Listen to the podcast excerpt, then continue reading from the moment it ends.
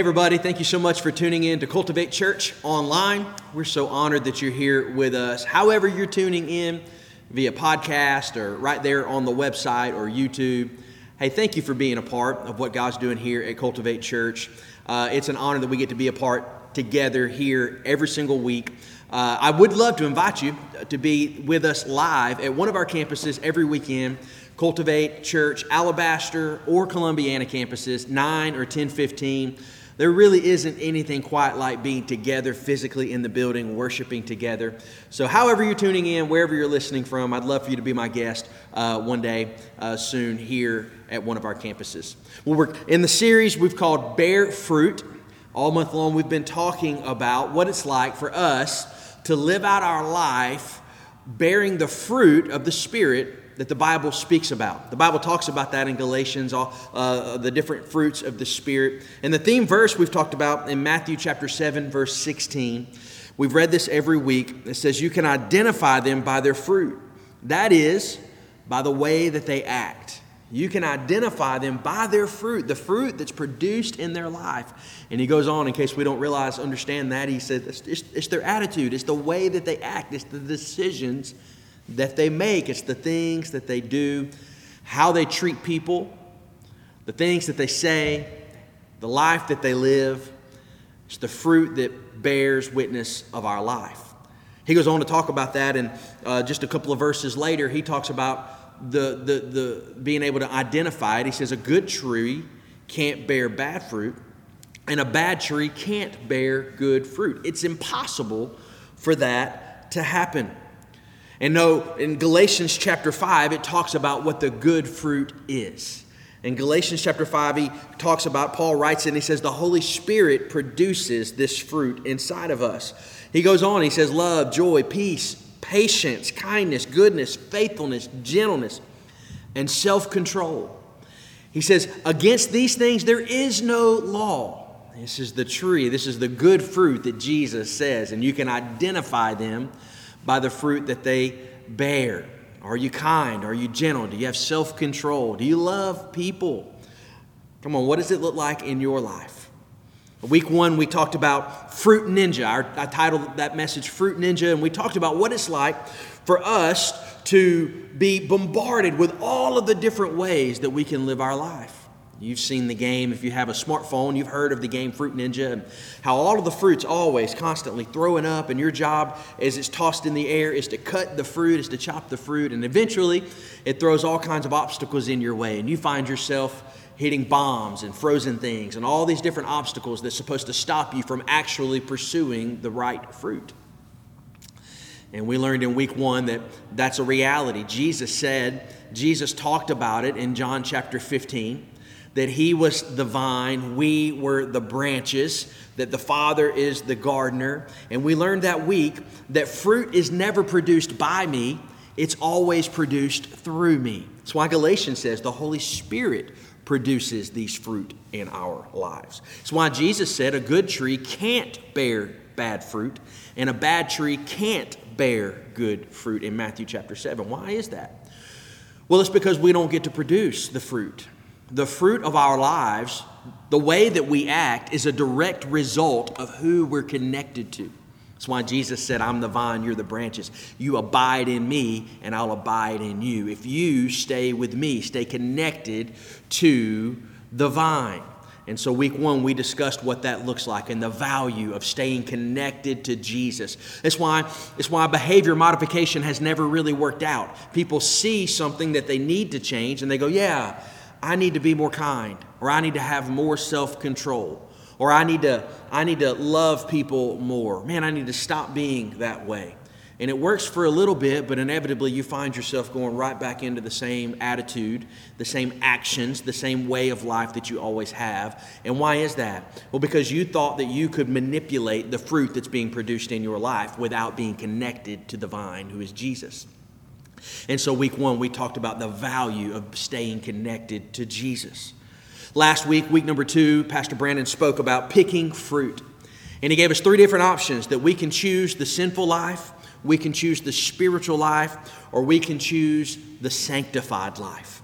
And we talked about the value of being pulled away from the world, looking different from those around us who don't follow Jesus. That as a follower of Jesus, my life should be submitted to His Word, honoring Him and following His ways. It's a sanctified life. That word, that's an old churchy word, but really it simply means to be set apart, to be different than those around me. And so, what does it look like? What kind of fruit am I picking? In the next two weeks, today and then next week, we've titled the message Fruit Awareness. And this is going to be part one of that message. And we're going to be talking about, we're going to break down the different fruits mentioned in Galatians chapter 5. And we're going to talk about uh, how do I identify with the fruit that can only be produced through the Holy Spirit.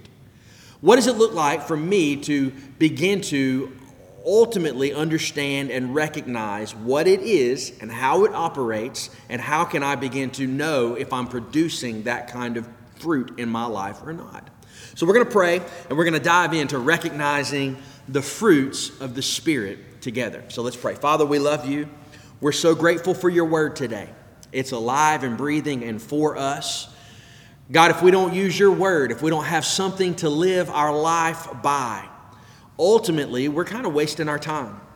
I'm not smart enough or intelligent enough or good enough to um, offer any kind of advice to anybody apart from your word and it actually take root and bring life change. But God, we know that the power of God is working through the word of God. And so, Father, I pray that you do what only you can do in our lives today. As we open your word, I pray you perform spiritual surgery on our hearts. Do what only you can do so that we can live a life on purpose that honors you. You'll get all the honor for it. In Jesus' name, amen. If you're taking notes, I hope you are right where you are. You want to write this down. The very first one that we need to recognize is love. Love. The first fruit of the Spirit mentioned in Galatians chapter 5 is love. And John 13 talks about what that looks like. Jesus says in verse 34 and 35 So now I'm giving you a new commandment love each other. Just as I've loved you, you should love each other. This is profound. Your love for one another will prove to the world that you are my disciples. Now, there's all different kinds of love mentioned in Scripture. We only have the word love. There's actually five different kinds, and this actually particularly mentioned here in John chapter 13 is the same word mentioned in Galatians chapter 5, agape. And that agape word, that word in the Greek, is, is means this unconditional. I don't care what you do to me or how you treat me or what happens circumstantial. There's nothing that can stop my love for you. It's the love that caused God to, in spite of our sins, say he so loved the world that he gave his only son. It's the same love that in 1 Peter 5 talks about that while we were still sinners, while we were still enemies of the cross, when we could provide no good thing back to him, he sacrificed himself for me and for you. This word love, this fruit produced through the Holy Spirit, is vastly different than probably uh, many of the definitions of love that we see in our culture today. Come on, we love everything, don't we? We have a great meal at a nice restaurant. I love that. Or, or, you know, fill in the blank. We love our sports teams. We love things that we're connected to, but we don't have that kind of love, right? That no matter what you do to me, it's not reciprocal. It's not based on anything you do for me. I love you. It's the foundation for all other fruits. Love is a commitment to others, freely giving without counting the cost or calculating one's own profit. Love is the antidote to selfishness or contempt. Love, honestly, is the one thing that, that changes everything. 1 Peter chapter 1, verse 8 talks about love covering a multitude of sins. You see, it's the love in my life, it's the love that can only produ- be produced from being connected to Jesus, produced by the Holy Spirit in my life, that causes me to look at those who have wronged me, that causes me to look at those who don't agree with me, who may live differently than I do, who have different lifestyles than me, who have different personalities than me, and, and I can love them, and it covers all of those things. Come on, who in your life has treated you wrong, or done you wrong, or treated you bad? Come on, you have a temptation to write them off, to push them away. And the Bible says that love covers a multitude of sins. I've learned this that it's hard to be frustrated at somebody you're loving. Remember one week, week one, with the very last point of our message in week one was love. We talked about a little bit about love that day, and we read 1 Corinthians chapter 13. It's called the love chapter. I would invite you to go ahead and go back and, and reference that and read that. It talks about how love is, and it lists many of the fruits of the Spirit. It's patient, it's kind, it's long suffering. It doesn't keep records of wrongs. It's not selfish or boastful or pride or prideful. It, it, it hopes in all things. It never gives up. Come on, love changes the world. And can I tell you this? That there is no love that's the same as the love of God through Christ Jesus.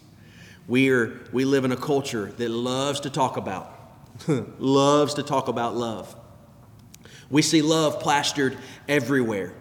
But ironically, it doesn't look like love mentioned in the Word of God. And can I tell you, there's no counterfeit love that can, that can hold a candle to the reality of the fruit that's produced only through the power of the Holy Spirit. This is the kind of love that says, no matter what, I'm for you. No matter what, I'll do what it takes to rescue you. No matter what, I'm to I'm to link arms and we're to walk through whatever it is together that we need to walk through so that we can see each other, so that I can see you succeed in life. That's what love is. Love makes all the difference. Number two, if you're taking notes, we see the, the fruit of love, we also see the fruit of joy. Love, joy. Joy in Romans 15 and 13 says it this way He says, I pray that God, the source of hope, will fill you completely with joy and peace because you trust in Him. Then you will overflow with confident hope through the power of the Holy Spirit. Notice this is something that can only come through the Holy Spirit. Joy is produced through Him. Joy is completely separate from our circumstances. Let me prove it to you. You ready? In Acts chapter 13, verses 50 and 52, right there in your notes, it says Then the Jews stirred up the influential religious women and leaders of the city, and they incited a mob against Paul and Barnabas and ran them out of town.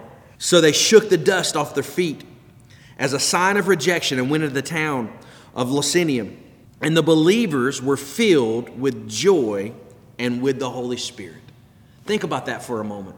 Just a little bit of context Paul and Barnabas and, and their disciples were preaching the gospel town to town, and they got into this one particular location and they just were not welcome there. They ran them out of town. That happened often in the book of Acts. Many times they were actually beaten out of town, they were actually stoned out of town where they weren't welcome with the gospel. And I love how it, how, um, what it portrays here in verse 51. It says, Well, they just shook the dust from their feet as a sign of rejection. They went on to the next town. And it says the believers were filled with joy and with the power of the Holy Spirit. The Bible talks about that in James. It says in James chapter 1 for us to consider it all joy when we face trials of many circumstances because it produces lots of things in us. But what I've discovered in my life is that joy completely is completely separate from every circumstance in my life.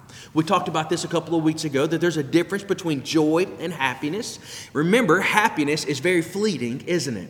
Happiness is ever moving. It's why every time we think we've attained it, it only lasts for a little while. It's like eh, when you've ever gotten a new car. You got the new car, it made you so happy until you got the first scratch on it or until your kid dropped the first french fry in it. And all of a sudden, it's not what it was, and it just doesn't make you as happy as it did. We've all gotten the new home or gotten the, the new career or you've gotten the bonus at work or you're in the new relationship that you dreamed would have happened at some point, and it's never what it is all cracked up to be. Why? It's because happiness is a counterfeit joy. The enemy places things in our life and circumstances and situations in our life, thinking, hoping, hoping that we will believe that that's the thing that makes the difference. And if he could ever get you on this track to where you pursue happiness all the days of your life, he'll know that you will always be chasing a ghost. It's not the same as joy. You see, joy is a, is, is a deep, deeply rooted satisfaction that only comes through the power of Jesus produced by the Holy Spirit. It's completely independent of our circumstances. Joy, I've learned, is the defense of depression, it's the defense against anxiety. Joy is the defense against bitterness in my life. Joy is powerful because it can dispel any negativity. It has, listen, it helps us recover momentum and stride in our lives. It's joy produced in our life that brings a defense against those things. Can I tell you why I think that, that our country and that our culture struggles so much with anxiety and depression and anger and bitterness and rejection? You know why? Because we've all bought into the lie that if I can just seek happiness, everything will be okay. So we have so many of us waking up every single day in the rat race of life, spinning our wheels, going to work and coming home and spending our money and getting our things and doing our stuff, going from relationship to relationship to relationship and thing and to thing to thing, stuff to stuff to stuff, job to job to job, seeking happiness. And we're depressed and we're full of anxiety because happiness is the counterfeit to joy. Joy can only be produced through the power of the Holy Spirit. Can I give you an, uh, uh, an example, maybe an, a litmus test that you can check? If your attitude is often affected by your circumstance, if you just, if you literally change with every wind that blows and every circumstance that comes your way, it's an indicator that joy isn't being produced in your life. It's actually an indicator that you're chasing happiness, thinking it's what's what you need to catch. And can I tell you today, you don't have to chase joy. Joy is not something you have to go pursue. The Bible says Jesus is as close as the mention of his name. The Bible says if you'll draw near to him, he'll draw near to you. Joy is not ever fleeting. Joy is not a moving target. Joy is, his name is Jesus. It's through the power of the Holy Spirit produced in you and through you, overflowing into the life that you live. Can I tell you today, maybe you're here today and you've been chasing the wrong thing. Maybe you're here today and you struggle with depression and anxiety and bitterness and anger and you're struggling and you're confused at life. Can I tell you today, his name is Jesus and if you'll pursue him, he'll give you joy joy like you never dreamed or was possible in your life. He'll change your life today. Maybe today you need to be pursuing joy. You need to let Jesus produce that in your life. Number three, if you're taking notes, another fruit of the Spirit is peace. Can everybody take a deep breath? It's the peace of God. There's nothing that can explain it on this earth. As a matter of fact, he talks about that in Philippians chapter 4, verses 6 through 7. Don't worry about anything. Instead, pray about everything. Tell God what you need. Thank Him for all that He's done. Then you will experience God's peace, which exceeds anything we can understand. His peace will guard your heart and your mind as you live in Christ Jesus. When there's nothing like the peace of God, nothing like it. The Bible says it's a peace that can't be understood. It's the Holy Spirit's cure for stress. Did you know that? Peace is the Holy Spirit's cure for stress. There is a reason for every fruit of the Spirit in our life being produced. Peace is a deep sense of contentment and well being rooted in our relationship with God and all that Jesus has accomplished for us through his sacrifice on the cross. This is peace. Here's what I've noticed in my life. It tells it, it talks about it right here in Scripture. Why are so many of us lacking peace in every circumstance, in every situation? Why am I walking through life and I just have this uneasiness in my life? Well, peace is only found through prayer. Peace can only be produced. Prayer is the fertilizer, per se, of the fruit of peace in my life. If you want to see peace produced, overwhelming peace, then you need to get a prayer life. Ask yourself this question When's the last time I've consistently prayed beyond asking God for something that I want or wanting Him to change something that, that I wish were different? When's the last time you've just had a consistent time to pray with the Lord? What does it say? Don't worry. Instead, pray about everything. Tell Him what you need and thank Him for all He's done. When is the last time you've made a commitment that, man, before, before my feet hit the ground every day, I'm going to thank God for another day?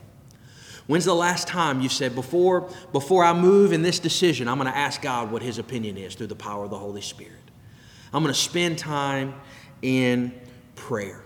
I'm going to ask for the peace of God that passes understanding. When the world looks at me in every circumstance and every situation, and they ask me, How in the world can I have a sense of peace in my life when these things are going on in my life? I can look at them and say, I can't explain it, I don't understand it, but I've got a peace that only God can bring, and He's going to work things out. The fact that He brought me through my yesterday means He's going to walk me through my today. I'm holding on to the peace of God.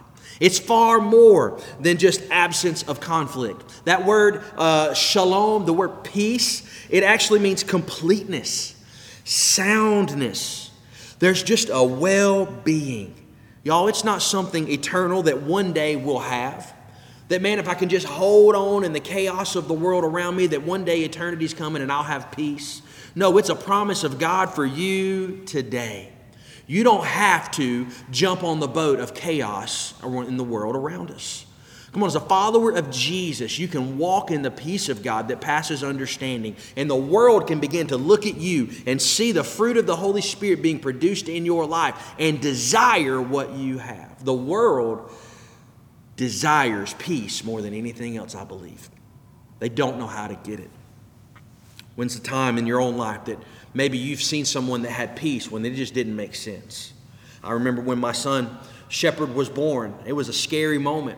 But there was just something inside of me that said, man, God's going to work it out. I've got peace that passes understanding. When those around me and my family and friends, when many of them were worried or nervous, or we had, my wife Danielle and I, we just had a resolve that Jesus was in control.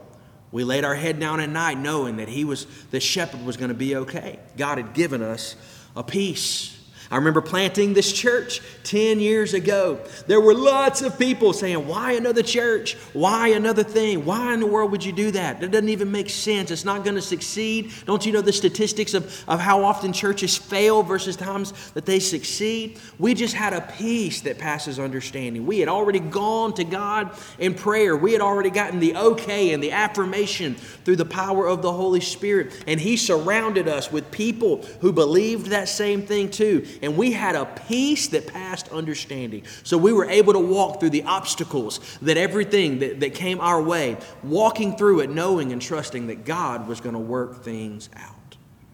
Here's one thing I know I know that there are many people that lack the peace of God that actually don't follow through with the plan of God because it looks a little too scary in their life.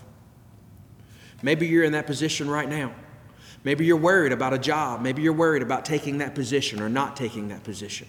Maybe you think if I don't take that position, then I'm not going to have the resources to pay to supply for my family. And my question would be, have you taken it to the Lord? Because I can tell you, listen, any decision you make that's separate from the truth of God and His Word is not going to lead you to a more prosperous life. It's not going to lead you to more joy or more satisfaction in life. What you need to be asking God is, I need some peace in the circumstance that I'm in. Maybe you're in a relationship right now and just something just doesn't feel right. And it might be the power of the Holy Spirit reminding you hey, this isn't producing peace in your life. And you need to get peace from God before you make that decision. Maybe you need to spend some more time in prayer. Peace is produced through prayer. What does it look like? Do you have peace in your life? And you'll experience God's peace that passes understanding. There is nothing like the peace of God. We'll move on to the next one, number four. I love this one patience. Love, joy, peace, patience. I love Galatians 6 9. He goes on to talk about it. After he'd mentioned it in the fruit, he said, So let's not get tired of doing what is good. What's he saying? Be patient. At just the right time, we will reap a harvest of blessing if you don't give up. If we don't quit, if we'll just have some patience. What does patience actually mean? Really, patience means consistency. That's really all it means. It's a, it's a fruit produced through the Holy Spirit in our life, but it's, a, it's the power of the Holy Spirit allowing us, encouraging us, empowering us to be more consistent in our life. I read this week that it's the fruit of patience that gre- it's the grease in the gears. What does that mean? Well, it's actually patience that sustains love, joy, and peace. Listen to what James chapter 5 says. It says, Dear brothers and sisters, be patient as you wait for the Lord's return. Consider the farmers who patiently wait for the rains to fall uh, in the fall and in the spring. They eagerly look for the valuable harvest to ripen. You too must be patient. Take courage, for the coming of the Lord is near. Patience. This is a rare fruit. You know why? Because patience is produced through pressure and through testing. That's why it makes it so difficult. I've learned this in my own life. Patience is always produced through pressure, it's always through, produced through testing. None of us like that, do we? None of us like to have the pressure of life. None of us like to have difficult circumstances or to walk through hard things. Even if you're a problem solver, even if you enjoy doing those things, you don't really love difficult things in your life. Well, that's what produces patience. That's what produces the fruit of the fruit of the spirit in your life. Patience sustains those things. Now, we get this. Here's a great illustration. We can understand what patience looks like because it's produced through difficult times, it's produced through hard circumstances. I began to think about that this week, and I began to think about parenting. I remember being a single person and sitting in a restaurant and seeing somebody's kid act a fool. Come on, you've all been there, we've all seen it. And you go, What do you say to yourself? Oh, that'll never be me. Oh, if my kid ever did that. Oh, I would never make that decision as a parent. And then you have a kid and you get a little more patient, don't you? You understand a little bit more than what you did before. You see, I've learned that a lack of patience really is a lack of understanding often.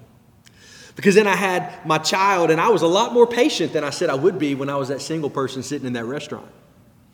And then it goes even further, right? Because then I had my one child, and I remember seeing people with two children or three or four going, No, I'm a parent now. I, they would definitely never do that. And then I had my second child, and I grew a little more patient. And I remember looking at families with three and four and five kids and going, How do they do it? It's chaos all the time. It's loud all the time. How do they how do they manage it? I heard this said one time that you're really not even a real parent unless you have three kids because it's man to man up until that point. It increases our patience, doesn't it? Come on, how patient are you in life? How many times have you walked through circumstances in life and you just let it get the best of you? Well, the reality is the only way to actually grow in that is to allow the Holy Spirit produce patience in your life. It happens through pressure. It's why James chapter 1 says, Consider it all joy. Remember joy.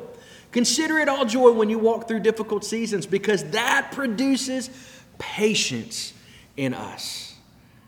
It allows us to live a life that honors God through every circumstance. And He develops that patience, and He gives us His peace, and He brings joy, and it allows us to love people unconditionally. Maybe you're here today and you've struggled with that. Maybe you've lived a life that's, that's required the patience of God. What do you mean? What are you talking about, Brandon? Well, 2 Peter chapter 3, verse 9 says it this way the Lord isn't really being slow about his promise, as some people think. No, he's being patient for your sake. He doesn't want anyone to be destroyed, but wants everyone to repent. Come on, it's the patience of God.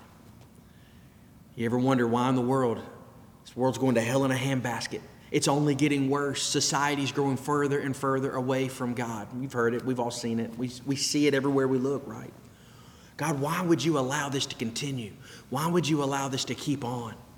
Because He's patient. Because He loves you more than you could ever dream or imagine. Maybe you're tuning in today and you're living a life that's far from God. Come on, you're making some decisions in your life that do not honor God.